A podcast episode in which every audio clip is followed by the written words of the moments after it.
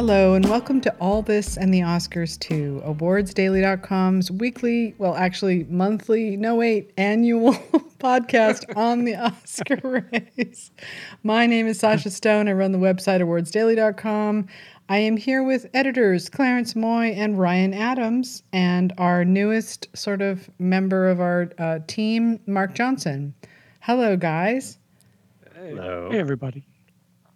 So uh, today we're going to talk about this crazy Oscar season. We know that the Oscars aren't happening until April, but um, right now it's December, and the film critics are starting to announce their awards. Today we had the Boston Film Critics, and then later in the week we have the much more important uh, and very influential New York Film Critics, which are uh, usually announced before Boston. Boston usually comes in later. Um, and then we're going to talk about the Best Actress race and who we think is leading that. And we're going to talk about Best Actor, which suddenly seems competitive again. Where for a while it seemed like it was Chadwick Boseman's to lose. Now it might be a kind of a race between Anthony Hopkins and Chadwick Boseman. So, so first up, um, we want to talk to Mark Johnson, who's with us. Um, he he doesn't really get to podcast with us that much. Uh, kind of a busy life, and um, uh, you know, a, a, dad and, and he works a full time job and, and so we, we sometimes get him on the podcast, but it's it's kind of hard to schedule. But um, Mark has been, as far as I I have known him all these years, really good at predicting the Oscars. He has his own um, methods uh, and and how he sees the race. So I thought we could start out at the top with something um, with you know asking you, Mark, to tell us what is it that you think about when you when you predict the Oscars and and how do you see this year uh, shaping up? All right. Well, thank you. Um, yeah. So, first of all, how I see it shaping up is a little bit complicated. I think this is, you know, goes without saying, this is going to be one of the most challenging years, I think, to forecast what's going to happen, at least maybe until the guilds weigh in, as usual. But, you know, without being able to see box office receipts and, and get real uh, word of mouth from audiences, uh, we're you know I, I kind of mentioned this in the column that's going to be coming out next week is uh, we're kind of just subject to what we're seeing in the vacuum of our Twitter uh, feed, right? So you know a movie like Trial of the Chicago Seven seems to have come and gone, but has it? You know, it, you know, it, maybe it has in our Twitter sphere, but um, you know, there's several months remaining before, like you mentioned, till the Oscars. So is it a film that will get widely seen and we're just not hearing about it because we don't have word of mouth right now. Um, so yeah, it's it's a complicated year. Um, how I how I typically tend to assess the race, uh, many many things kind of go into it. I I like to try and go with what I think just by you know a big part of it's my gut feeling. Um, what I you know I used to work with Clayton Davis, who's at Variety now, and he you know oftentimes used me as a barometer for the academy because I'm an you know middle-aged white dude. um, so a lot of times my tastes line up with academy members mm-hmm. although you know obviously it's become a lot more diverse lately but um, you know I, I, tend to go with what i think and can see being an oscar type movie or or whatnot um, i like to consider again what will the guilds think about this movie and you know as as we all know the actors make up the biggest percentage of the guilds which is one of the main reasons I think I haven't let go of um, Trial of the Chicago Seven is I think you know it's a big acting film, big writing film. I could see both the writers and the actors going for it, and its biggest competition right now seems to be Nomadland, which I know we'll talk about in a second with the critics awards because I'm sure that'll be the critics' darling this year. Mm-hmm. Um, but I'm curious how Nomadland plays for the actors when some great performances in it, but a lot of the cast, if I'm not mistaken, is uh, their real life mm-hmm. people and not actors. So I don't know how that will translate with SAG, but um, yeah, that and uh, you know, I just kind of keep an eye on consensus, right? With preferential ballot, I look, you know, at the critics groups, not as much for as a forecast, but what are people? What's the consensus? Is th- does this, uh, you know, does this uh, category keep lining up similarly with different groups? Because while, you know, take, you know, take critics awards with you know a grain of salt, it's it's still a consensus thing, I think. And mm. if you mm. look at the big picture collectively, so that's kind of how I assess it usually. And uh, yeah. Yeah, I like it. I like it. Um, so this is a really weird year. Like nobody, I, I actually had an Academy member write me on um, Instagram uh, today, which was, I thought was really strange, but they did.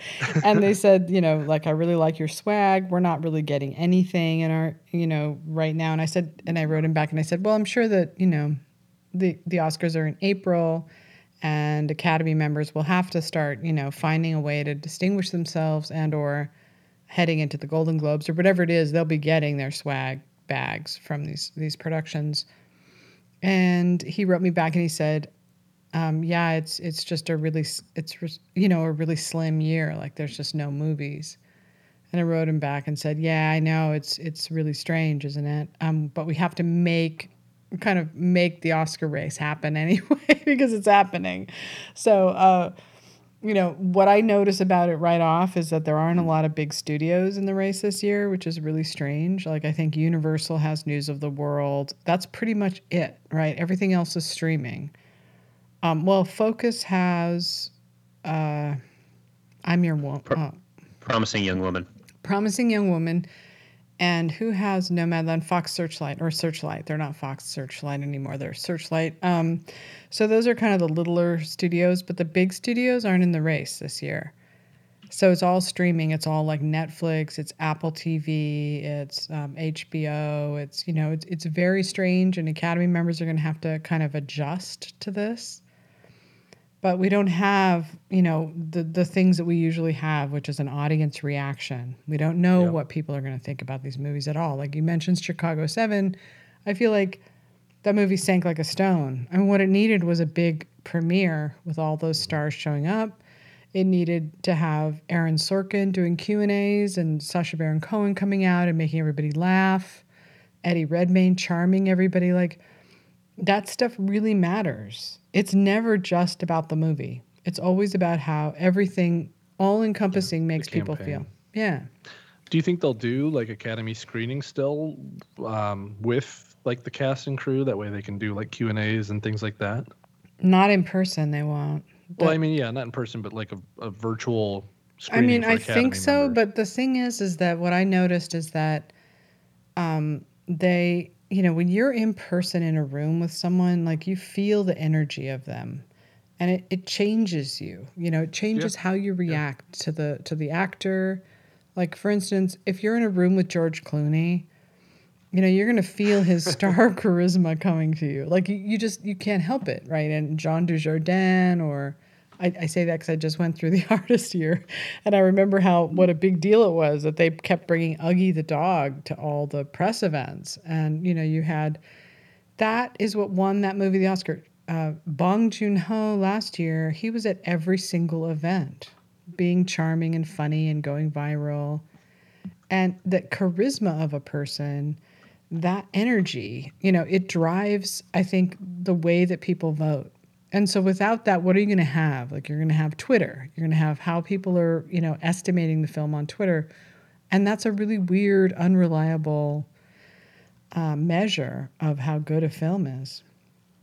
And I get, and I, I've never been lucky enough to attend any of the Q and A um, screenings in person, but I got the impression that some of them, a lot of them perhaps, um, had um, mingling events afterwards where there were drinks and you could actually, you know, get closer to people and and and and get some mm-hmm. feedback from them directly, and also from other people. That and that's another thing. Not only you're not just sitting there in in the room when you go to an event in person, you get feedback from the other people in attendance. But when you're watching on Zoom, it's just you're by yourself, and so you don't get to hear what other people who are watching are thinking. You only know what mm-hmm. you're thinking about what you're seeing. Yeah, well, it's a one thing one thing about mentioning about um, um, movies from big studios that we did you mention News of the World and Universal? Mm-hmm. Okay, I missed I missed that. Sorry. That's the only one, I think. Yeah. Okay. Yeah. Right. Yeah. Clarence, what were you going to say? I was just going to say I've been watching some of these Q and A sessions, and, and again I haven't attended too many. I did attend one or two when I was in LA earlier in the year, but um, watching them remotely, I mean, first of all, there's no urgency around it. I mean, you, you, you get a certain time, but because people's lives are busy, they do give you several hours to eventually consume it before they end it at 12 uh, p.m. Uh, excuse me, 12 a.m. Pacific time. There's no urgency. There's no you, you you can't focus on it. You're sitting there. You're just it's just not the same thing. Mm-hmm. It's not the same as, as you've mentioned, Sasha, about being in the room. So yes, Mark, they'll do these events, but I don't think they're nearly as impactful as they would be if you were in person. Yeah, makes sense. Right. They're so much more informal by their nature too, because people are in their own homes and they're in various, you know, um, modes of casualness. You know, about you know whether they're just sitting in their kitchen and or you know some of some people. I mean, it's it doesn't have the the feeling of an event at all. It's just like it's just more like a like any any other kind of Skype call or Zoom call. Yeah, and you just don't like sitting hunched over your computer. You know, like part of the fun of these events was getting out and being around famous people. I mean, I hate to say it, but I knew an Academy member who said she just never showed up unless they had like hot food. Like they, she, she knew there was going to be a spread, and that would be the only way they'd get her out to a screening. And she just admitted this freely. Like, what's the food? And, you know, am I going to drive all the way out there if they've got good food? Sure, I will. But you cannot, you know, discount what that does to a production to have these glittering, charismatic stars. You know, that's why, Mark, when we go to Telluride, that's why they bring them all up there. And that's why we spend time with them in bars and, you know, interviews. And it, the closer you get to the stars, the more likely you are to fight for the movie because you feel like you're sort of fighting for somebody that you know and uh, that's all taken taken away. So I feel like part of what we're left with is just sort of the obvious, which is the is, is saying social justice part of it a bad thing, but but you know we're we're sort of left with that kind of urgency to you know have more women nominated and have more people of color nominated and have more wins for them to show gains in that regard. I feel like that's sort of going to take the place of celebrity this year. Um, at, at, you know, I don't know if that's right. I don't know if it sounds weird to say, but but from my perspective, that's sort of what I'm looking at. Um, which brings us to the Boston Film Critics, which was the first critics group to announce their awards. I found their uh, their choices to be very non woke, as you might say. Um, they didn't pick Chadwick Boseman for Best Actor. They picked Anthony Hopkins. They they really went in for Charlie Kaufman's. Um, I'm thinking of ending things. Uh, what did they pick for their best film? I didn't. I, I sort of dropped it was, out. It was No, Nomadland. No Madland. Okay, fine. Yeah. And director. Yeah, Nomadland won. Yeah, one picture, director, and cinematography. Hmm. Okay, so um, yeah, so that that's a, so. Is that what you guys think? Is the the critics are they just going to go all in for Nomadland? Do you think? It seems like the most critic friendly film. Um, critics in general, when they announce their awards, um, so we're we're have, we're coming up on New York Film Critics, and they're very unpredictable because the way that they vote is different from how other people vote. Other people just vote and then they announce their winners. I believe that the New, the um, New York Film Critics has like runoff. Does anybody know how they do it? But it's weird. Like they vote and then they vote again and then they vote again and finally they come up with winners. Hmm. Right. I do think if it's if it's if it's not an overwhelming majority that they they do have their runoffs and that they they debate. They have you know they have advocates for the films who um, stand up and make a case for the different films and and and people who who ha- in the past who have given us the play by play have told us about how contentious it can get sometimes mm. that and they have to they have to vote uh, like you said two or three rounds um, before they can uh, agree on a and and and there seems like there's often a, a, a major name a big name critic in the group who has who right. can hold sway over the other critics or convince other critics to come you know be on their side if they if they have a particularly fav- a favorite movie it's odd it's unusual but i do think that i think it's I personally, I think it's too early to say whether or not madland is going to run away with all the critics awards. And I do think mm-hmm. there's a tendency with critics in particular, since they can see what other critics groups have done before them, they might not all want to do the same thing. They might decide that they um, deliberately want to go a different way, so that they don't, so that it's not all just uh, endorsing what other groups and other cities have done. They like to make stake their own claim. And mm-hmm. so I think that I do think that Nomadland is looking good for a lot of critics groups, yeah. but I think that it's going to have an, an equal, um, equally important effect. It's going to make a lot of critics groups decide that it's got enough love from other critics, so we'll go in a different direction. Well, yeah, and people that I've noticed that watch it after they hear all the buzz about it, they they think uh, like. Uh, You're not going to out me. no, I'm not. I'm just saying, like they, they look at it and they go, like, uh, really that like and some people don't some people see it as you know because it is it's a beautiful movie i think like it's just really yeah. Um, moving and you know very specific storytelling and it's very much capturing the zeitgeist of right now but that's not what's going to be in four months i was just going to say like last year it sort of bounced around i remember that the narrative was why aren't there more women filmmakers and so you watch the critics awards come out and nobody was picking any movies directed by women. And eventually, Boston finally came up with Little Women as their number one film, remember? And mm-hmm. that sort of helped give that movie a platform to find its way into the Oscar race. But it was 100%, I think, done on sort of advocacy, you know, making sure that a film directed by a woman got in the race that's how I saw it anyway. I know a lot of people disagree with me, but that's that was my um, my take on it. But it was interesting watching how the awards went down last year because it was it kept bobbing around from film to film, um, with critics and then with guilds and then finally with Oscar deciding on Parasite, which was a good choice. It was just that it was an odd year, and so we don't know. We don't have that many choices this year. we just don't, you know.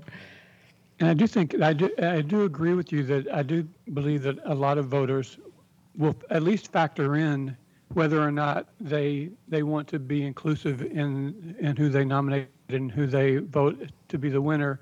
And in that case, Chloe Zhao check ticks off two boxes. Mm-hmm. She's not a man and she's not white, and right. so they it's like a double and she, made a good movie, right? So and she made an excellent movie. I mean, right. it's a lovely, wonderful movie. I love it a lot too. I, but I do, and it's but we have should bear in mind that critics can sometimes they can boyhood a movie to death. You know, right? It can just every the boyhood just won everything until it didn't. Right. Social Network too, same thing.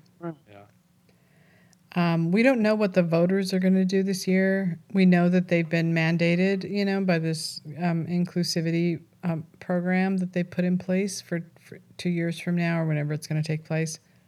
So they know that they've been sort of put on notice. So they're going to be, I think, deciding their choices that way. But um, given the sort of minimalist slate that they have at their disposal, um, I'm I'm really not sure how it's going to go. It's a very strange year. I would think that Chicago Seven has what I normally look at for a Best Picture. It's got a big cast with a lot of actors. It's timely, it's moving, it's kind of exciting. But there's just something about it to me that makes me think, you know, no, that's not gonna. It feels like Amistad, you know, like it's it has all the right packaging, but it's not quite there. That's a great comparison, really. And in a way, Lincoln too. It's just almost like too. It's the pedigree is almost like too perfect and it and it is almost like too much like a movie that is not of the moment. Not that it's not, of course it's not of the moment because it's, it's set in 1968. But I mean, it's an it's an old style Hollywood movie, kind of kind of movie that that you know like they used to make, and and. Person, I mean, I liked it a lot. It's one of my favorite movies of the year, by you know, no doubt about it. But I didn't find the direction to be anything exceptional.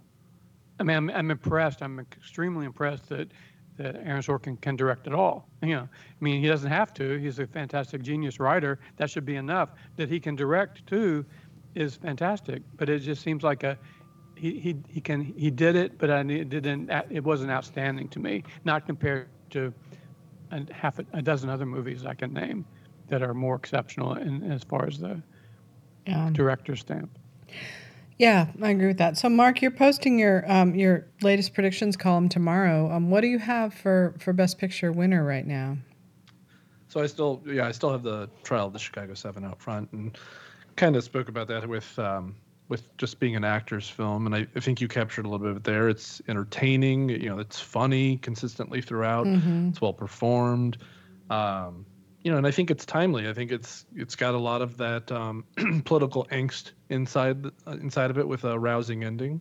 Yeah. And I think all those combined, I think you're right. I think it loses a little bit of what would have probably or possibly put it in position, which is it's a it's a crowd, it's a theater film with a crowd, Right. right? And without that, you lose a little bit of that emotion. I think that might be driven at that ending, but um, I don't know. We'll see. It's I think you're I think you're right. I don't think the Directors Guild probably awards it, but I could see the Producers Guild. I could see SAG. I could see the Writers Guild. So. Uh, you know, I don't know. I don't know that I can say the same, at least for right now, with Nomadland, which probably gets the Directors Guild, maybe, uh, if Mank doesn't. Um, so I don't know. But What that's where about, I, I still um, have that up front. What about So, Ma so you talk about you, you- Sorry, go ahead. Uh, you talk about pendulum swings a lot, about how a pendulum goes one direction, and, and Yeah. then people say, okay, we've done that, and, and the pendulum and then swings back in the other direction. I think after a run of movies like like uh, unusual movies like Parasite and Shape of Water and Moonlight and um, e- even Birdman, they're, they're not typical Oscar Best Picture winners in any by any measure. The Academy might be ready to go back to an old style uh, crowd pleasing movie like Chicago Seven. The pendulum might be ready to swing back because it's been we've had a string of those really unusual, unique movies for a long time, and uh, so could be time. Yeah, I mean, we had Green Book just a couple years ago, Oh, which is Green Book, very, right. Mm-hmm. you know, that's that's also very um, like a mainstream type film, and Mhm. I think that's Right. where I was with Trial of Chicago Seven. Is it reminds me of a Green Book and Argo kind of film Hmm. um, that you know they those movies found success. So I, I I don't know. I just I just can't get. I, maybe part of it's what you mentioned earlier about No Man's Land. I just when I saw it, I I thought it it was a beautiful film. It's uh, I admire the the performance from Frances McDormand, the directing, the cinematography. There's a lot of elements to it that I liked, but I wasn't, you know, you know, blown away or whatever like I was with something like 1917 and Parasite last year, which either one of them would have made a terrific Right. Best Picture. I do think it's a split year though. Like I do think Yeah. uh, I do think I have Zhao still um, up front for director, so I'm currently going that route, even though I hate predicting splits. I do too. I do Mm, too. I think it. Yeah, I. Th- but I do agree with you. It just seems feels like a split year to me too. Yeah. But um, I here's my problem with Chicago Seven is Netflix. Uh, Yeah. I don't know if the Academy's ready, and I think that this year, especially with Warner Brothers making that decision, and um, uh, the fear of streaming taking over Hollywood, uh, I you know Netflix is trying. Yeah. They're trying to to get rid of that stigma, but it's still there. And uh, you know, actors decide Best Pictures, so if they don't care, it's not going to matter. It's not like the directors and the producers or whatever are going to decide Best Picture, as you saw with Parasite. The actors decide. Yep. Um, And I. Oh, go go ahead. ahead. No, you go ahead.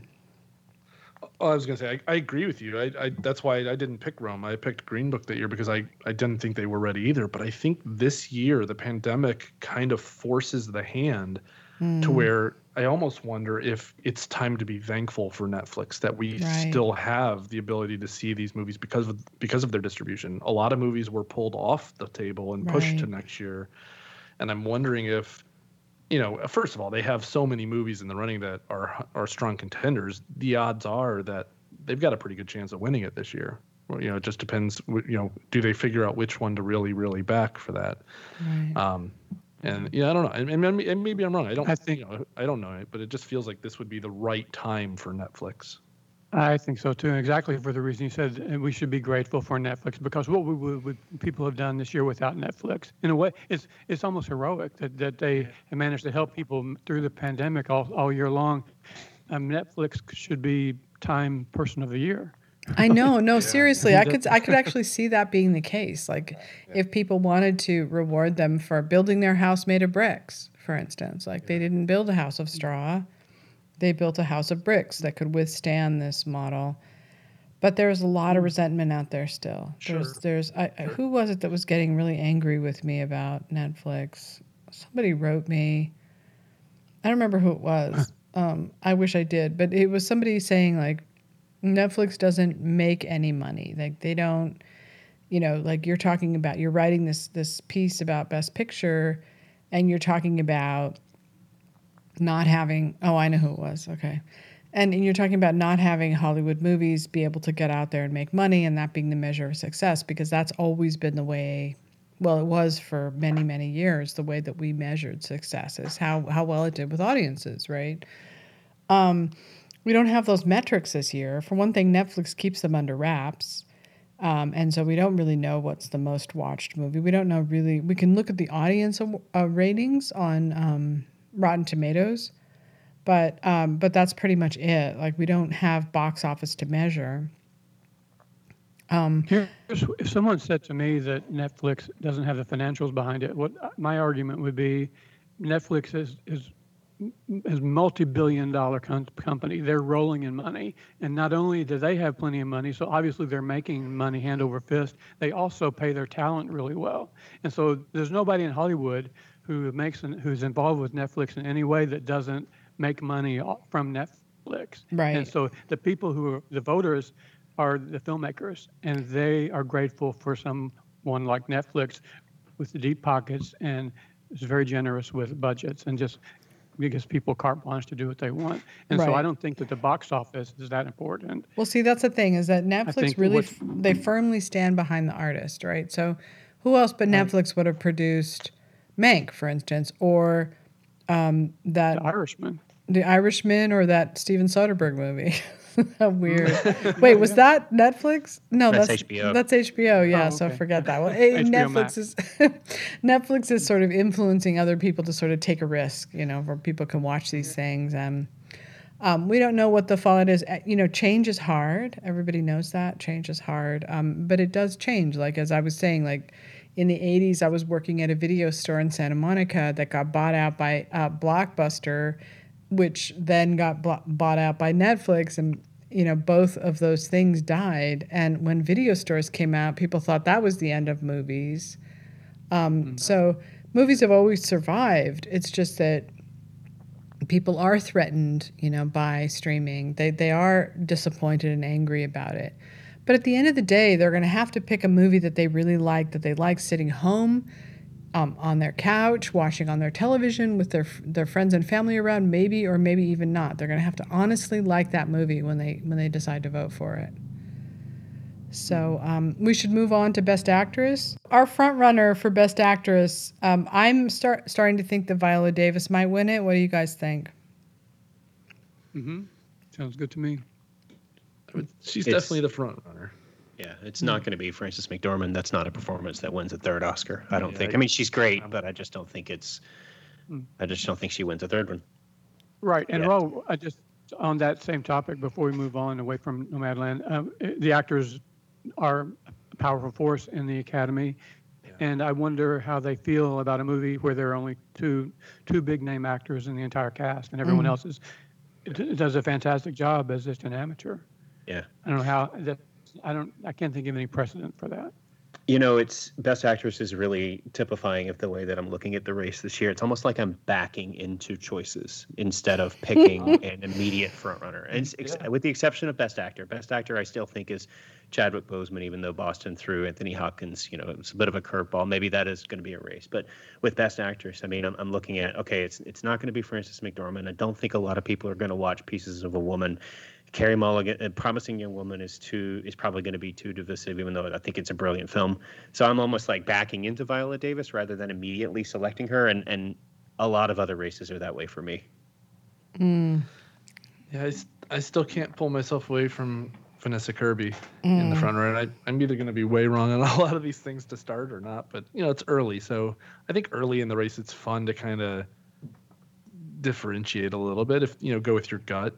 And you know it'll it'll pull together if Viola starts winning everything and then wins SAG, and then you know I'll Yeah. I'll shift back. But I'd I'd rather stand uh, with my gut intuition, I guess, for now. And so I still have Kirby one and, and, and Davis two, but Davis is Davis is kind of the clear front runner if you go to like Gold Derby or, or any of those other um, sites where people predict things. It's it seems like most of them have her up front, and you know, understandably, she's one of one of the best actresses working today. I just we know that the lead actress category tends to go to the young ingenue actress. Like it, there's a long history of that in this category. Not maybe lately, right? The last three were Renee Zellweger, Olivia Colman, and Frances McDormand. So maybe things have shifted away um, from that, but I don't know. Vanessa Kirby gave one hell of a performance. Not that not that Viola Davis didn't, but that that performance in that movie has really stuck with me more hmm. than I really thought it would. So Yeah. Oh, me too. I think it's a masterpiece. I, I like it a lot. I like. I, I, I I'm. I'm really like the movie very, very much. Everything about it, uh, the way it was staged, and the the the, uh, the, the, the thought, the depth that the director put into all the compositions and everything. And if I had a ballot, if I got a ballot, I would be voting for Vanessa Kirby. I'm just saying who I think. Yeah. I just don't. I don't know that. I don't know about how, how such a, a movie that's that is really kind of difficult is going to go Yeah. over with so many with the, with the, with many of the voters. Well, that's Yeah. that's where I am too because you know I think if this had been a normal year and Netflix could have trotted out Vanessa Kirby and had her all these parties and built a narrative around Right. yes I mean she's so amazing look at her she's this brilliant talent you remember you liked her in The Crown but you love her in this look at you know just just have her wine and dine and charm all the voters they'll watch the movie and then yeah she'd have a stronger case here in the quarantine and COVID, where everything is sad and everything is bad news, and there's all this anxiety about everything. Are they going to sit down and watch something because it's the right thing to do, because it's a brilliant performance, or are they going to look for something that is, you know, maybe a little bit lighter? I don't know that Right. Ma Rainey's Black Bottom is light, but you know, it, it's mm. there's music in it. It's not about Yeah. dead oh, they'll they're definitely It's not about watch your Rainey. baby It's- dying. right. They're definitely a lot watch Ma Rainey, if nothing else, for Chadwick. You know what yeah, I mean? So exactly. And I think there will be more eyes, I'm sure, on that one. it's almost if I like had known what I would, if I had known what what Pieces of a Woman was going to be about, I I might not have been as eager to watch it. Right, I had just no idea. I had no idea what what I was getting into. So I mean, it took the whole that first 25 minutes really took me by surprise, and just blew me away. But I, if I had known that's what it was going to be, if someone had told me, I would have thought I'm not in the mood for that. Well, I, I Uh, think that she's amazing, but I, I have to admit that I, I like her performance better now that I've seen her in The Crown, where she Oh, is yeah. a virtuoso. Like she's Yeah, she's amazing in The. Crown. Like seriously. And so this is a good thing to remember, which is that Clarence, as you're talking about it, and Mark, as, as you're bringing up how younger women do well, well, the one of the reasons why is because they present themselves on the red carpet looking stunning, right? So they don't have that opportunity now. She we can't see Vanessa Kirby Right. in a beautiful dress, you know, showing her, you know, for people to look at her. and I'm sorry, but I know there's no other way to say it. Like it's just that's taken off the table, but it's a big deal. Like Jennifer Lawrence, I don't think she would have won if she had been, you know, not out there for people to see how pretty she was and stuff. And But you know, Um, that's why it's so lucky for her, though, because really the crown is her red carpet. The crown is her, and, and people, people, a lot of people are, are hooked on the crown and just love it. So they know from the crown the transformation Yeah. from one character to the other that she can do, and so she gets the red carpet moment that other actresses don't have the advantage of, who don't have multiple great performances this year. Right. So here's what Viola Davis is going to have. She's going to have history, right? No black actress has won since Halle Berry in 2001. That's um, 10 years ago. And no, I mean that's a pretty hell of that's a hell of a stat. And once Twitter figures that out, like you know, they're going to start talking about it, I think. And and so I think that helps her. Um, I also think that she's in another, you know, August Wilson play. It, it's weird that Viola Davis is always in this situation where she's in the supporting character, like, and she should be lead, mm. but for whatever reason, even in Ma Rainey, she's supporting, right? She's not a, the lead Definitely, character. yeah. So Yeah, it's mm-hmm. Chadwick. She's so- central. She's the central character, but she's not the protagonist, and she's not the. Mm. she doesn't have the character arc that, that Levee does. And she, from I think I read someone said who who looked into this kind of thing that she only has like 36 minutes on screen. Right. Yeah, but don't. I mean, but you know, Anthony Hopkins still won for Silence of the Lambs. Right, that's true. right. I mean, she's not a cannibal, but right. And, That and we she- know of. Her presence is still, her presence, just like Anthony Hopkins, though, her presence is felt in every scene that she's not in. yes, she she Well, absolutely weighs over the whole proceedings, whether or not she's in on screen. Her her everybody's talking about her. And Right. She also plays a, you know, a very kind of pioneering early out lesbian, right? Which mm-hmm. is very much 2020 um, sort of mindset. It's it's kind of cool to celebrate a woman who, you know, was confident enough that she could come out as a black woman and be gay or bi or whatever she was. I mean, I think that's kind of relevant and cool. I also think she herself, um, her career kind of deserves to be celebrated at this point. And um, I think that's really going to, if, if Netflix, I don't think Netflix is going to like push for Vanessa Kirby over Viola Davis, for instance. And, and it is the same studio. So they have to decide. And the director did a really, um, George Wolfe did a really smart thing by bookending the play with with visuals, with with scenes and outside the recording studio that didn't exist on stage, of course. So she gets 10, 10 a good 10 or 12 minutes the beginning of the movie this, that don't exist in the play, and then the film, you know, it, it ends with, on her face too. And so she bookends it in a way that makes her own the movie in a way that she might not have on stage. And yet, her in those performances, I mean, this is sort of a, a version of or a performance from Viola Davis that we haven't seen before. Like, she's never been, Right. she's always the powerful woman in control, yes, but she's never been a performer like this. I, at least I can't, I can remember. She's always been, you know, um, the maid, or she's, you know, uh, this is somebody using their blackness at a, as a as a money making opportunity, as something she celebrates, and it's it's very different for her. And I, you know, I, I definitely applaud it.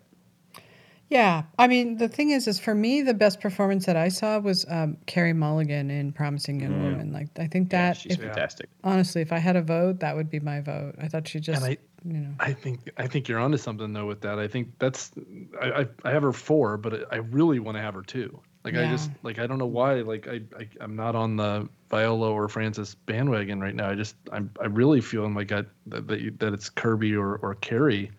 Because I, and I think people are going to think like you like you just said like that's that's who I would vote for too for I know. too and I think others would. I think it's just, it's spectacular. It's a great performance. Um, forget Frances McDormand. She's not going to win this. like, just take her off the list. She's not going to win it. Um, the movie will, of course, I think, win Best Picture and Best Director um, because you know my one, the way that I do the Oscars is I look at like what is the kicking puppy um, movie. Uh, You know, you can't kick a puppy, and like what's the movie that people cannot criticize? And yeah, that's Nomadland with the director, both of them. She's just amazing, Chloe Zhao. Like she's and she's beautiful. Um, she's exactly the kind of th- um, person that they would, you know, they only award beautiful women uh, directors, and so I think that you know that helps her a lot, and I think that they would really be jazzed by the idea of uh, awarding, making history with the first woman of color after Kamala Harris takes vice president. Like that does have an impact, you know, on how people vote. So I feel like she's going to do really well, but I don't think forget Frances. Like no, she's not going to win again. Um, but I think Carey Mulligan. I think that we're going to enter some kind of strange territory with with Promising Young Woman. Like I, I was surprised by some of the reactions I've seen to it so far. There there is a little bit of um, pushback. I think. Um, did you guys happen to see? You know, some people were sort of unsettled with the ending. I didn't really follow that. Oh. oh, I love the ending. I didn't I didn't see that. Yeah. Huh. Yeah. Um, I, from conversations, and uh, I don't want to speak for this person, but from conversations I had with someone, um, they were looking at the ending. They were sort of offended by the way this was a woman, and she was sort of offended by the way that men were responding to the film, as if this is you know some eh, kick-ass revenge fantasy. Right. Um, when this particular woman watched the film and, and was very depressed by the ending, said, "This is a suicide. This this girl has you know whether Mm. Yeah. she intended to or not, she walked into a situation where she thought she wasn't going to come out of it. She or she." Yeah. in some way it's a suicide and it was a very dark depressing ending for this particular person that is you know talking about the film so that I- that is yeah. out there for sure No, and and I think there's I also the that, impression yeah. that, that in order to in order to I don't want to finish it because it it, it involved it, it directly involved the way that the, the the final twist and I can't talk about it. So Right. So I just want to say about Promising Young Woman that I mean, I don't think it's any secret that I'm very much kind of this sort of resisting the, you know, a lot of what I see with the the Me Too movement. I know I hate to say that out loud, but it's just the fact. Um, so when I watched the movie, I thought, oh, this is so. Um, this movie is so. It's such a like in the mindset of Me Too, and you have to 100% agree that like every man is a, a rapist and every woman is a victim. But I watched the movie, I watched it to the end, and like a day went by. This movie was like a ghost. It wouldn't stop haunting me. The next, I thought about it all night. I thought about it the next day, and then I thought about it the next day, and then the next day. The music, the last images from it, they were just compelling me, and I had to stop and rethink it. I had to say, okay, you know what? That is a powerful piece of cinema that movie got under my skin and it made me think about things in a way that I have never done about certain subjects. And I was into it, you know, and, and I do see it as a revenge fantasy only in as much as it's not a fantasy. It's not like, yeah, you go and get them. It's more like these these sort of cinematic heroes who, who kind of dive into a situation and do what they have to do to right the wrongs that they believe have have happened. And, usually that means that they're a doomed character you know? But i liked how she totally went there like just fully went there. I i, I just i admire it so much. And I, I hesitate to recommend it to people because you know somebody said to me um, how can you like this movie when it's so much you know about like the me too hysteria? And i was like yeah, but that's what's great about it. Like it, it's from her perspective. It's her point of view. Like if you look at it as in the universe of this, it's a Me Too horror movie, really. Um, I just, you know, I was really knocked out by it ultimately. And I would think that one thing that should that should make it palatable by people who are who don't like the idea that all men are guilty and, and is that she makes decisions on a case by case basis. And the movie really took a great turn for me when she decided to not punish someone that she had intended that she thought she was going to punish. Right? Is that a spoiler? I don't think too much. Mm, yes, uh, I don't know who was, don't has the movie even released yet? Like, I don't know. No, People see. I don't Christmas. even know. Oh, I- yeah, shoot, I, but I mean, okay. it's but I let me just say, and I'll rephrase it, and you can see if this will, will work. She doesn't.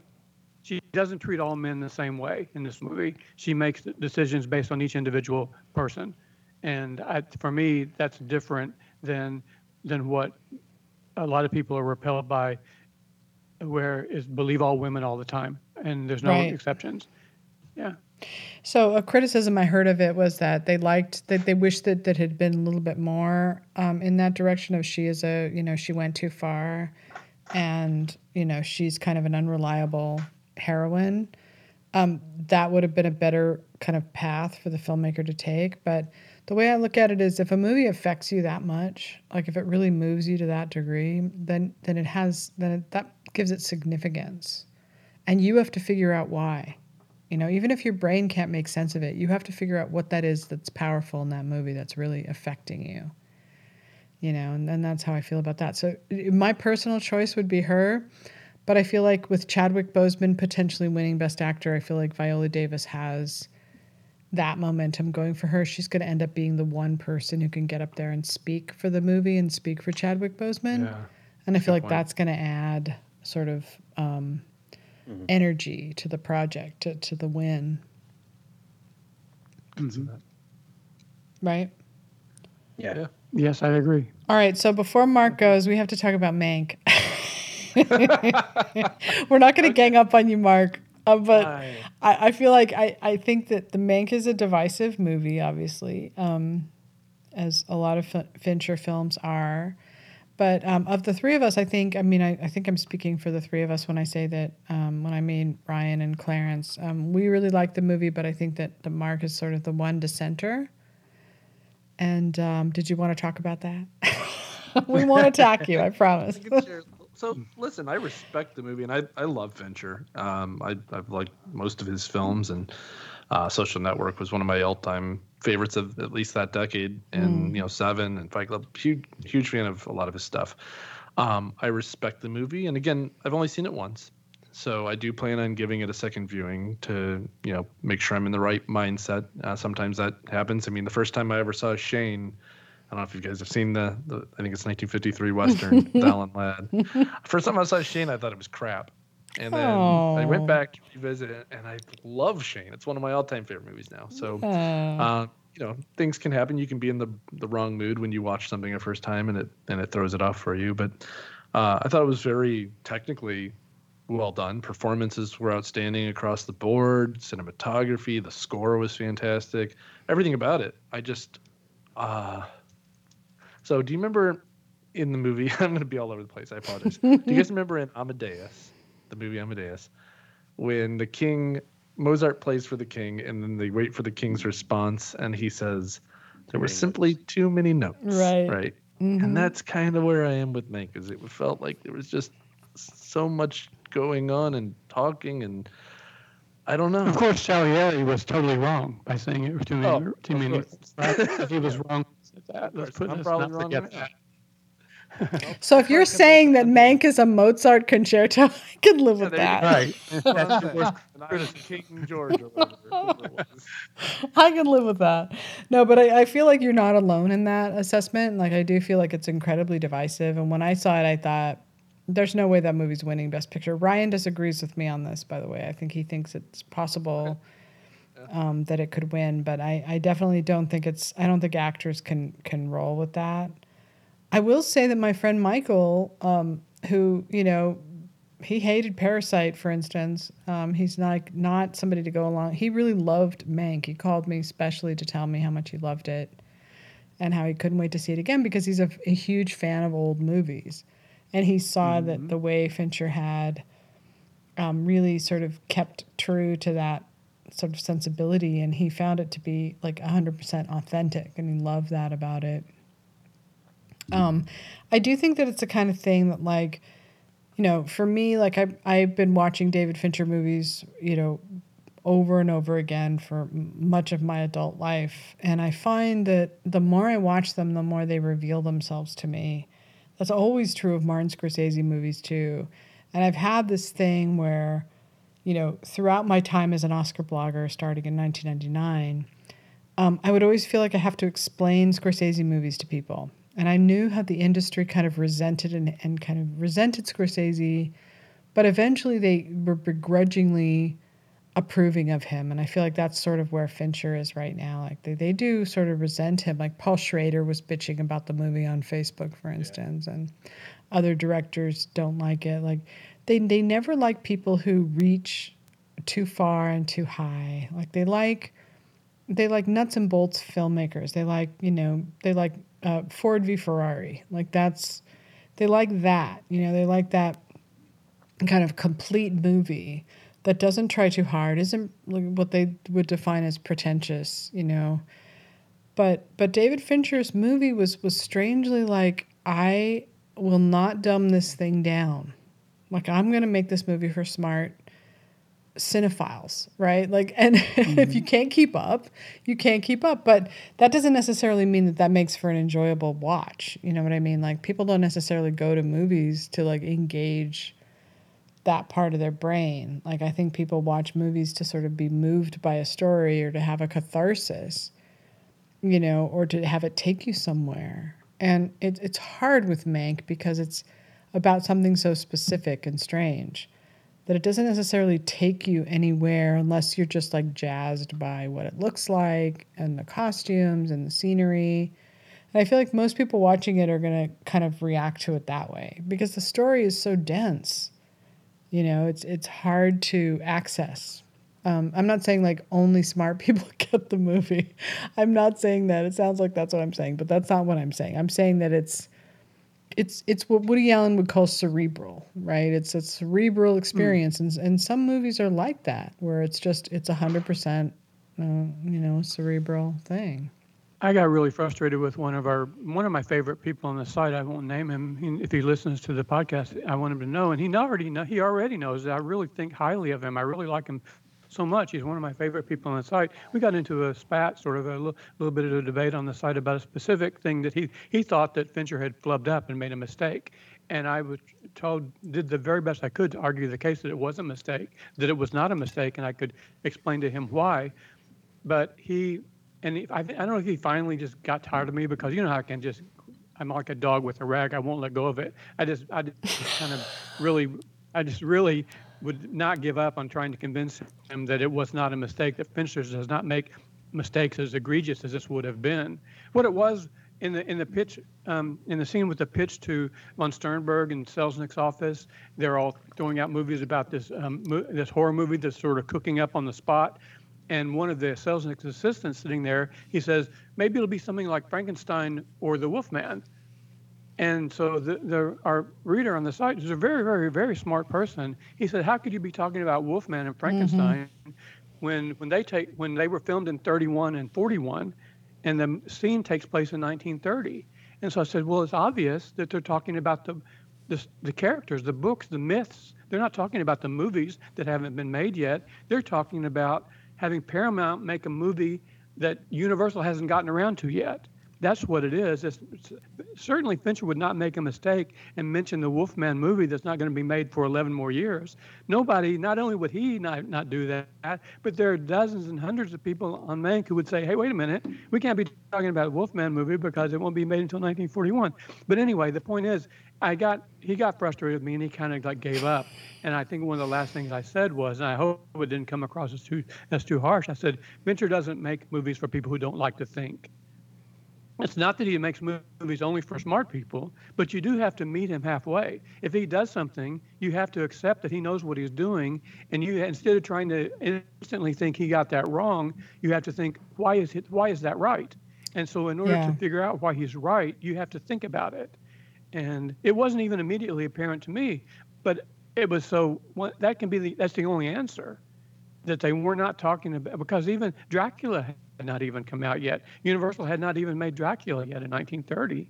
And so he can't possibly be talking when they're talking about the that Universal makes horror movies. Universal made dozens of horror movies in the 1920s before yeah. they did the classic sound era, era, era, era, and um, so anyway, that's that's my rant. Well, no, it, I think that's a good how, rant. Of course, I love that, Ryan. I love you're just like, uh, well, I happen to have. I have to have Marshall McLuhan right here.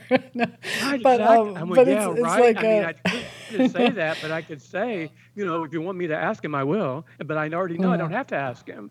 Right. You know? So the thing about, I mean, this is how I see Mank over, you know, after many, many viewings of it is that you know, there it, it isn't just a question of who wrote Citizen Kane. Like that to me is like sort of the base level of of looking at this movie. To me, it's more about uh, who who in the world could have ever come up with something that ended up becoming the greatest film of all time.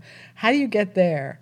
Like that is such, such an important question. It's not Orson Welles. It's not 24 year old Orson Welles. Sure, he you couldn't have it without the the wonderful performance of him, the way he directed actors um, you know, his contributions about his own childhood, all of that mattered a lot. But what was the what was the you know why has Citizen Kane resonated all these years? It's resonated because it is the quintessential American story. It's about the dark side of the American dream, where you can build anything, you can be anything, you can become a multi-billionaire, and you can still be an empty, sad, lonely man who, you know, can never find love. So, where does that come from? What kind of person would have to have, you know, what experience would take you to that dark place? And well, that's me, what Mank is. You, huh? Well, let me tell you. Okay, go ahead. Just kidding. Please tell me, Mark. tell me, Mark. No, but I think that this is a, you know, it is, it to me, it explains the same way that Citizen Kane unfurls to try to tell the story of Rosebud, Rosebud, so does Mank. Point is, is that it unfurls the same way as Citizen Kane does. That's what's so genius about it is that, you know, he he writes a movie that's a that's a, a snail, like that's a coil that you know you have to figure out, and then that's what Mank is. Like it's you're figuring out how could anybody have come up with this idea. Well, you couldn't get there unless you were a failure that he is. You couldn't get there unless you had you were disillusioned with someone. Um, so anyway, blah blah blah. I could go on and on. And it's not even that Mank was a, had he, he he was on the down he was on the downslope for sure, but he was far from a failure. All through the 20s, he did some magnificent movies. He wrote Dinner at Eight all by himself. You know, well not all by himself. I think Frances Marion was co-writer, but Mank I think had top billing in that as writer. Mank and he was well known as like a uh, a script doctor who would come in and fix any script and make it better. And so he had a really great reputation, but he was definitely.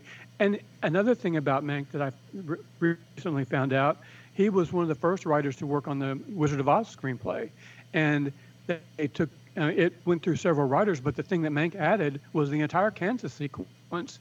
That was all Mank. That's not in the book. That's not in the, the, the Wizard of Oz book. Not only did Mank write the Kansas sequence, he specified that it should be filmed in black and white. No, I know. That was and, him. and the amazing thing about it is that his contribution made Citizen Kane the greatest film of all time. Orson Welles never made a better movie. Uh, Herman Mankiewicz never wrote a better script. It was a one-shot, one-trick pony. Oh, is But magic. It's a alchemy. right? but his brother Joseph Mankiewicz. That's that's Hmm. the amazing thing about what I love about this movie is that the more you know about it, the better it is. Like Joseph Mankiewicz, like directed All About Eve. Like he he became hugely successful. Herman Mankiewicz was like a shadow compared to Joseph um, Mankiewicz, and you know that's in the movie too. But it's it's really something that you have to take with you when you're watching it to know that like this is what Mank had. This was his one tiny little teeny tiny moment where he was both ready to take down. He was a Don Quixote, ready to take down um, a powerful man and had the guts to do it. Um, and it was the one moment in his life where he actually did something worthwhile. And not only is it something worthwhile, but it's the greatest movie of all time.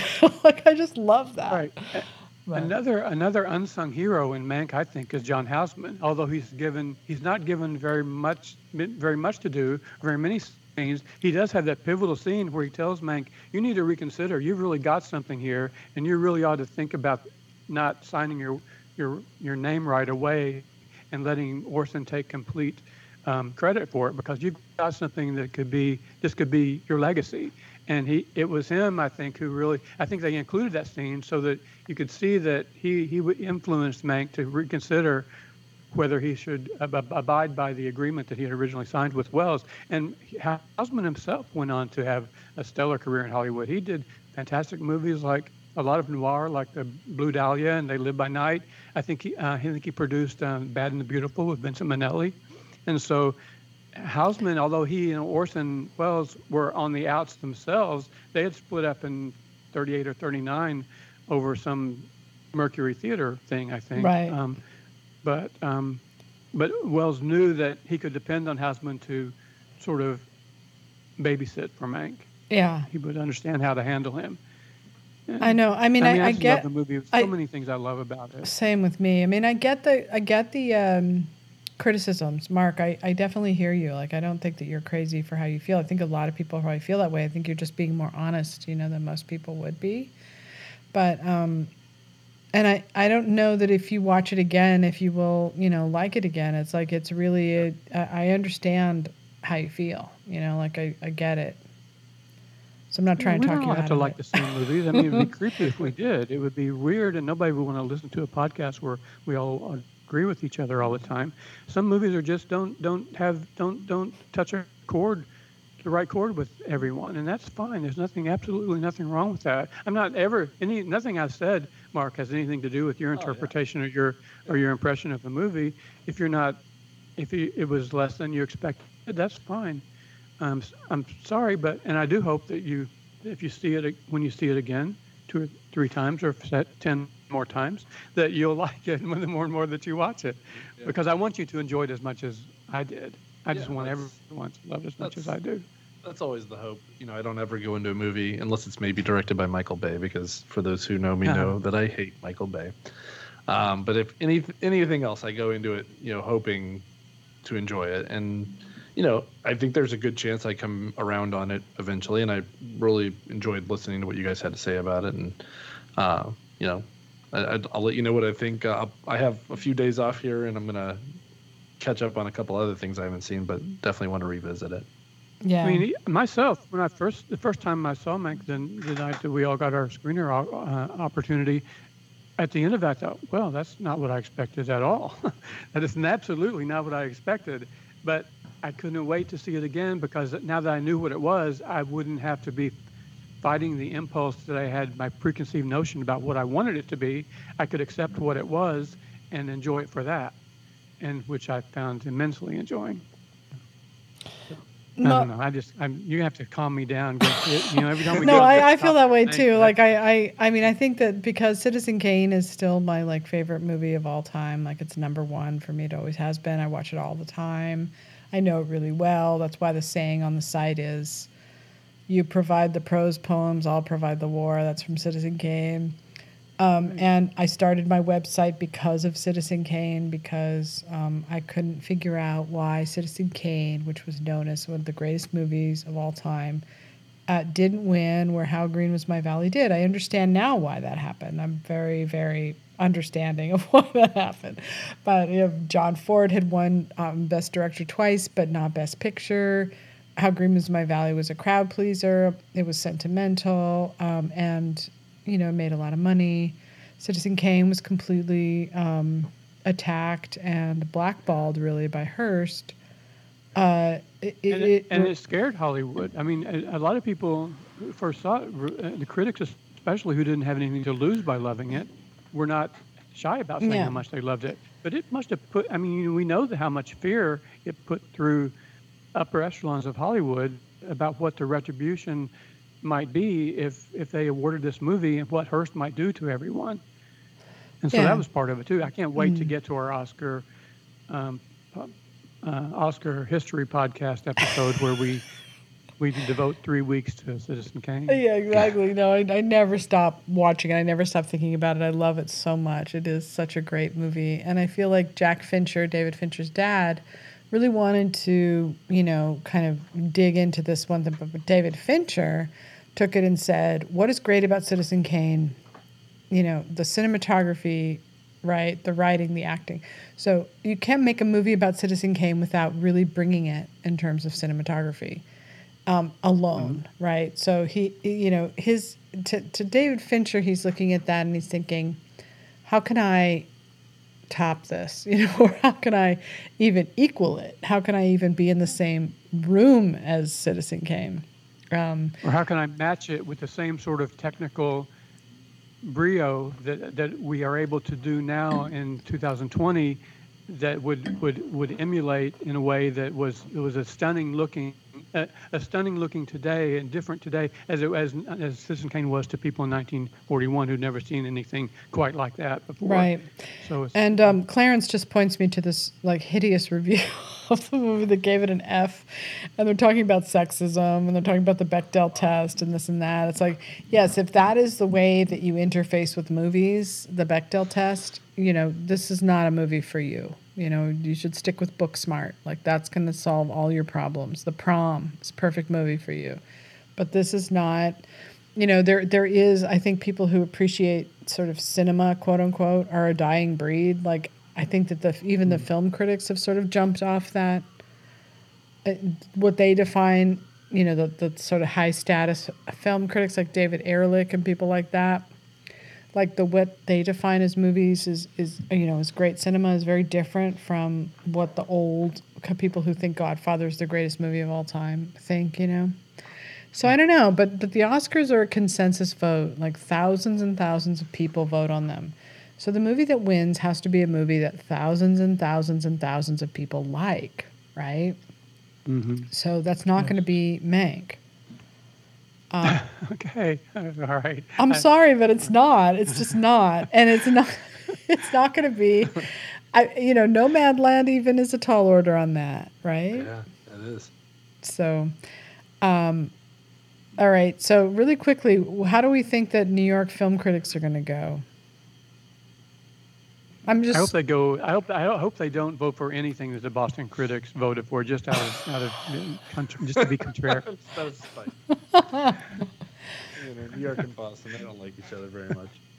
um, I think I think it's going to be more of Nomadland, but I think if I, I think if there's another film that could take over as the critic starling, um, I think Minari has a chance to do that. I think that's another one that personally that's my favorite movie I've seen so far this year. Hmm. Um, Talk about it. I'm really, People. yeah. What? Sorry. No, you go ahead. No, go ahead. Go ahead. No, go ahead. I was just going to say, talk about a movie that that people is are is easy easy for people to love. I don't see how anyone could watch Minari and not love it. Yes, I, I that's that's kind of where I I fell personally, and uh, it's funny and it's dramatic and it's uh, you know it really well performed. It's another actor showcase, I think, from top to bottom, everybody in it. So you know, um, I don't know that that's a winner, but I, I could see it being you know a winner of a few critics prizes. That'd be something if two if two movies uh, Yeah. if uh, for the first time in 105 years or whatever, 93 years, if two movies in a row win that are about um, Korean Korean families, yeah. Korean uh, characters, Two totally different films, but totally different- different types Yeah. of thing. Yeah. Oh, yeah. Sure. but Korean families. Yeah. Hmm. I could see, uh, for the past two years, um, New York Films Critics has awarded a Netflix film. Last year it was The Irishman. The year before it was um, Roma. Wow. So I could I could actually see them going for Meg. Yeah, I could see that. Mm. That makes sense. Um, they're not going to do that. They're going to award a film directed by a woman. Bet yeah. Okay. Bet yeah. Which which one do you think, Nomadland? Yeah. um, I just feel like they, I mean, they have a tendency sometimes to just really go off the rails and pick something very kind of. Um, but but since the 1930s, they've been, to my mind, other than the National Board of Review, like the most influential film critics group. So I feel like whatever they pick is going to have a lot of prestige. You know, the the New York, the National Board of Review doesn't announce until January. Like I feel like after New Year's and in January, it's real. The, the awards race is going to start to kick in. No, I know it's like so We're gonna be so exhausted from all the. well, because we're used to no, exactly. We're used to the Oscar race happening right now. Like, what is it? It's it's December, the end of hmm, December. like right now, we would know what everything was winning Best Picture yeah. Usually. I mean, ordinarily we would be posting. You know, I, I was I was on top of the Boston Film Critic today, just just posting it as as it happened. I was doing live coverage of the Boston Film Critics as they came in it's over the period of span of four hours, and it's like it was like an hour and a half before anyone even came to comment, and that's not like our readership at all. You know, mm-hmm. there I don't even think the readers are in, in total in the groove yet. It's like well, we didn't. I don't know if anyone was even prepared to know that the Boston Film Critics were even announcing today. And so, but I I do think that you're right about New York being influential because so many Hollywood people, so many filmmakers do live in New York, and so they they're they're they see they know the critics there, and they they read the newspapers there. Whereas they Boston to them is just not even on their radar, maybe. Right. Boston usually comes in late. It's usually the Na- National Board of Reviews first, then the New York Film Critics, then a couple of weeks later the LA Film Critics, and then the cascade of film critics where Yeah. they stop really kind of, you know, they don't really think- stand out. I think last year or the year before, Boston and DC and maybe Vegas or someplace all announced on the same Sunday afternoon, which, you know, they didn't even care that they're competing with each other. They were just kind of like, just kind of stragglers all doing it all at once, and they didn't even want to want to have the spotlight. It's everything is so different this year. It's wacky. I know it's so weird. It's so strange. I hope that by next year everything will be, you know, back to normal. Though you just never say never. Um, but uh, I, you know, it's hard because I don't feel like any of the movies that are in the race right now are kind of speaking to the moment because they couldn't really do that. They just had no time to plan for it. So Oh, right. you know, we don't have that movie that's going to kind of like you know resonate, other than, other than the sort of the, the you know the the movements that are kind of you know dominating the left, Black Lives Matter, and you know films about by women. Those kind of Mm-hmm. things are going to matter, but but I don't know what else will. You know. only i mean back circling back around to the very beginning of the podcast the only the luckiest movie of the year as far as as accidentally hitting the zeitgeist that it didn't even know was going to be happening is a trial of chicago 7 who would have ever thought that when you start to make a movie two and a half years ago that the that the same year that it finally gets made and gets released is the is the country is going to be and under with such strife and so many protests across the country, so there's going to be like a like a deja vu of 1968. Who would have ever guessed that that the current events would would would intercede and, and, and match up with a movie that well? See, the the problem I have with that movie is, other than the fact that I don't think Aaron Sorkin is a very good director, um, because he's in love with his words. Oh, sorry, that's my cat purring into the mic. Look at my kitty. Yes.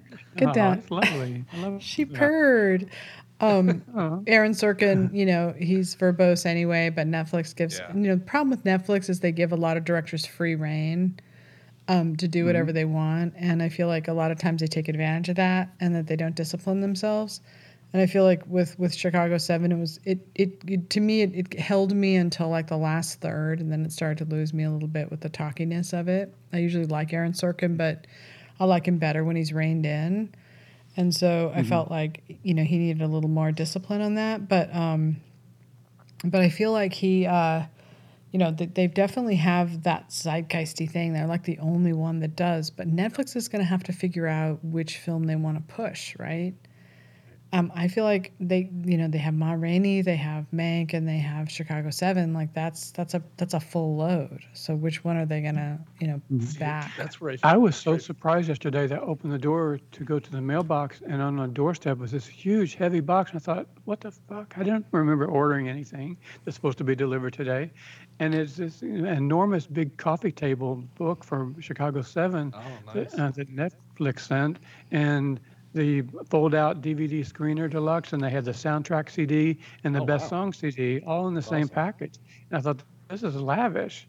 I'm just hoping and praying they do the same thing for Mank because I would love to have that, you know. But Yeah. and I'm sure they will. But I mean, I was no, totally unprepared that they would bestow such such you know um, grand pre- presentation for for Chicago Seven like that. I will say about Chicago Seven, maybe I think it's a I think it's a dark horse for best editing. I think Oh, th- yeah. as Oh yeah, I think it. I think it's. I think to balance to balance all those interlocking and interwoven storylines together and keep it straight, so that you never felt lost and you always knew where you were and what was happening when. I think that was a tour de force effort in editing. For sure. That and that saved Aaron Sorkin a lot was the editing, especially in the so, too. first two thirds. You know. Yeah, I was gonna say uh, what you mentioned about um, Mank, Ma Rainey, and Trial of Chicago Seven being all under Netflix. It's interesting when you think about what those movies will probably compete the most for. They're all kind of separate, right? With Ma Rainey, it's mostly Viola and Chadwick. I don't know that it's too much other than that that'll threat to win, maybe. Um, with Mank, it's more of like probably the technical side of things, cinematography, editing, sound, uh, writing, etc. Uh, whereas with Chicago Seven, it's um, you know editing, supporting actors, picture. So they may be able to spread. I don't know. I don't really know how the campaign stuff works, but if they if all their films are kind of going in different directions, Mm-hmm. They With might be different strengths in each film. Yeah. yeah, What do you think about the Ma. Rainey as the dark horse to win Best Picture? I think it's well within the realm of possibility. I really do. I mean, especially because, like like uh, uh, our friend Dan Thompson often says, you build a Best Picture winner by the branches, and I think it's Yeah. strong in every single branch. And I think the more that we early in the evening, as we see as we watch what wins what, the more that Ma Rainey begin if if it starts to rack up surprise wins, y- you know, it could happen. yeah. It's it's it's polished and and elegantly put together in in every aspect. I think Hmm. cinematography is gorgeous. The uh, the Production costumes, design, production design. Yeah. makeup. It's got a lot of Mhm. everything. I'm still Right. just hung up on this idea that I don't know that they're ready to give Netflix Best Picture, but you know what? I thought that about Parasite last year. I thought they're not ready to give a foreign language film Best Picture, but they did it. So you know, my prejudices can always get in, in my way. Well, it's not just your Um, prejudices. uh, You you go with so much, and you, rightfully so, Sasha. You you you deal in precedents and what's happened before, and your and stats, and the stats hold up much of the time.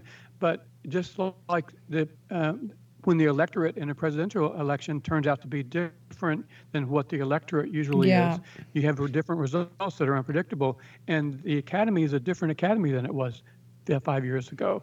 There's e- easily 3,000, easily 2,000, 2,500 people in the academy now who weren't in the academy five years ago. Right. So the and they Plus all they- they they they, intention, they they intentionally try to make those 2,500 new people be as different from the current members as they could possibly. Right. And the you know, actors don't care. They just want to work. And so if Netflix is going to Yeah. offer them work, they're going to be like more power to Netflix, you know? Yeah, right. That's what But, I was trying um, to say earlier, but I kind of stumbled around and didn't say it very well. But, I'm- No, but anybody right. that tried to say that nobody makes any money off of Netflix doesn't know what they're talking about Um, because everybody is involved with Netflix. Right. Does including us. so, Including um, us. no, uh, so before we let you go, Mark, um, is there Yeah. anything else that you wanted to say um, that, that we didn't get to? Um, no, I think we covered a lot of Mhm. a lot of good stuff today. So thanks for thanks for having me on. I've been wanting to do this for a while, so hopefully you get to Great do it to have you many on. more times. Yeah, thanks. Great Yeah, to have you on. The And, only thing and that aggravates me is that your voice is much better than mine. You have such my, My voice, that- really? aggravates the shit out of me. But other Oh, than that, shut up, Ryan. That's not true. I think Um, everybody so- feels that way. Uh, and, and I would say, you know, if we were doing this live, I would say, you know, check into Mark's um, column, but, uh, you know, it'll probably post around the same time as, or maybe even after this thing um, posts. we could post it tonight. We could post it first thing in the morning. Yeah, Your- so your- that's a thing. Like, it's going to post, but um, did did you want to just really quickly talk about Best Actor? I think we didn't cover. Sure. Did we cover that? Um, no, but I mean did. it's Chadwick. I think for for me it's Chadwick, no question. I don't Okay, think so- he can be denied. You don't think that it's weird that Boston film critics came in with Anthony Hopkins, even though Chadwick Boseman? No, no, I don't. I don't know because I think. I mean, that, it's I just think it- preference at that point. Probably. I think it's and- weird that, Hmm. that, that Chadwick didn't even place come in second. Yeah, Didn't- yeah, that's that was a surprise. It's interesting. But I don't. Yeah, I do think it's between the two of them, between uh, Yeah. Hopkins and, Yeah. and Boseman. But I, as far as I'm concerned, I don't see how anyone can touch Boseman this year. Yeah, I can't either. The, the honestly, aside from Hopkins, which the father's like the one I haven't seen yet. Mm. Um, so I can't weigh in too much on that. But the other one that I think could be, you know, a spoiler with critics groups especially is Riz Ahmed for uh, Sound of Metal. Boy, the critics Yeah, are really going all in for that movie. I didn't. I didn't really Yeah. like it that much myself, but um, Yeah, I, I liked it. It was it, it wasn't anything that blew me away or anything, but Do we Um, want to at least talk about the the perspe- prospective nominees for Best Actor, Yeah. other than the top go two? Uh, so, So- what do you have on your so list Gary- there, Mark? What do you have for your five? so I, I just closed it actually a minute ago. But Oh, my I'm so five- sorry.